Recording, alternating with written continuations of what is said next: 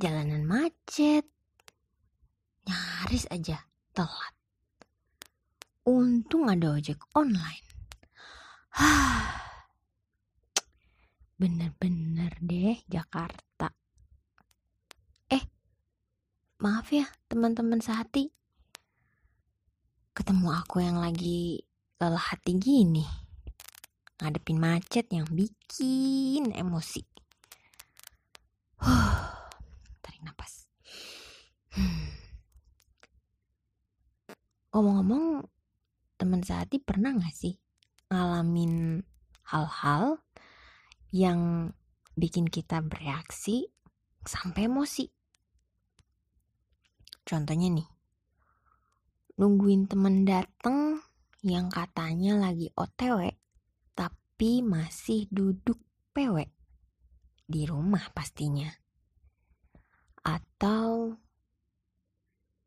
dengerin notif-notif sosial media yang gak berhenti-berhenti.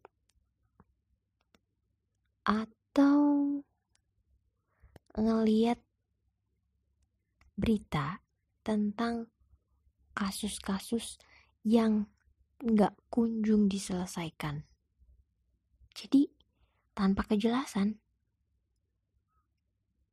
Bisa juga teman-teman ketemu orang yang katanya semangat nih mau meet up. Tapi malah sibuk update instastory dan main HP pas kita lagi ketemuan. Oh, ada satu lagi nih. Kalau lagi usaha banget rekaman buat podcast yang aman, tanpa noise, tanpa suara bocor. Eh, di tengah-tengah rekaman ada tukang roti sama bakso lewat. Tuh. Udah gitu gak bisa dikat. Bingung ngilangin suaranya gimana. Apalagi kalau yang lewat motor pakai knalpot racing. Waduh, waduh, waduh. Ini nih. Ini nih yang pasti bakal bikin kita emosi jiwa. Ya gak sih?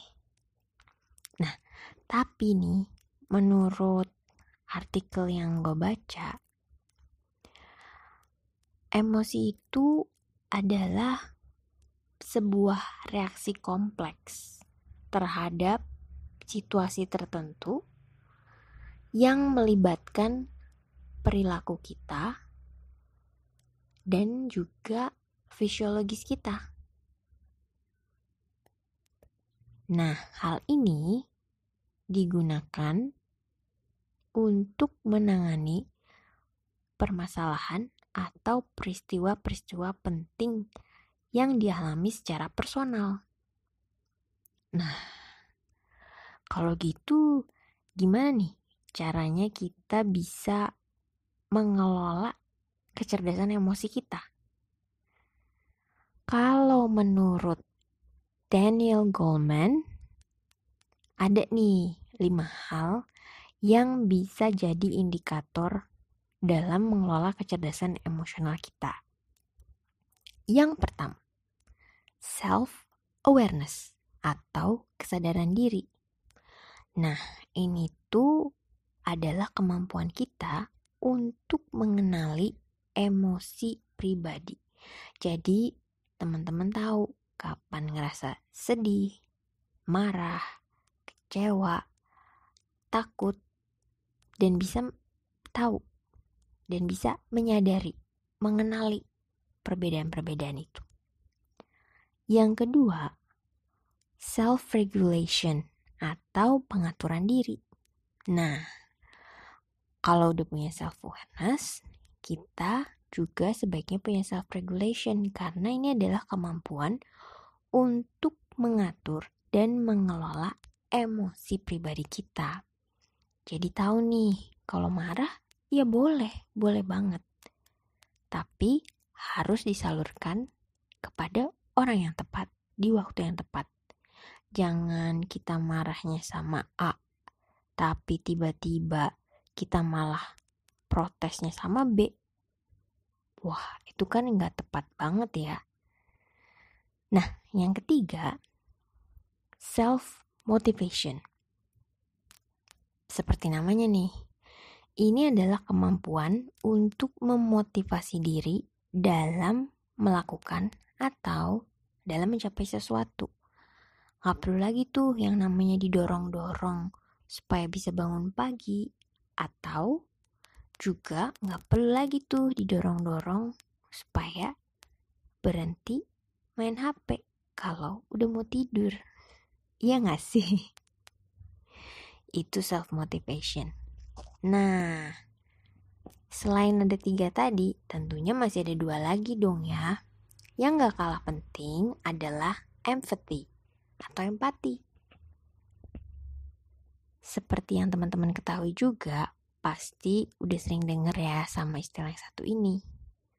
Empati itu adalah kemampuan untuk mengenali dan memahami emosi orang lain dengan perspektif beragam. Jadi, kalau misalnya nih ada teman kita yang sedang bersedih karena mengalami suatu musibah. Nah, kita sebagai temannya harus bisa menempatkan diri nih. Bagaimana kalau kita lagi ngalamin itu? Mungkin kita bisa memberikan kata-kata penguatan atau bilang, "Maaf ya, pasti berat banget nih buat kamu kejadian ini. Semoga kamu nanti dimampukan ya untuk ngelewatin ini semua. Aku pasti ada buat kamu. Gitu. Dan bukannya malah mengecilkan peristiwa yang dialami temanmu atau bahkan membandingkan. Biasanya kan seperti itu ya. Kalau yang terjadi di masyarakat kita malah saling comparing. Harusnya kita lebih berempati. Dan yang kelima, social skill atau kemampuan sosial. Nah, kemampuan sosial ini biasanya untuk membangun hubungan yang baik dan positif dengan orang lain. Jadi, kita harus bisa nih punya kemampuan sosial sehingga kita bisa berteman dengan siapa saja dan pastinya membangun sebuah hubungan yang sehat dan positif. Nah, setelah panjang lebar ngalamin kejadian yang menguras emosi hari ini ya, karena kemacetan jalan raya. Sampai kita bahas juga nih tentang emosi dan gimana cara mengelolanya. Tarik nafas lagi.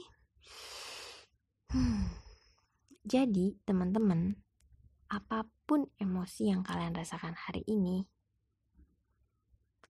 when you cannot control what's happening, challenge yourself to control the way you respond to what's happening. Terima kasih ya buat hari ini. Udah dengerin ceritaku. Have a nice day.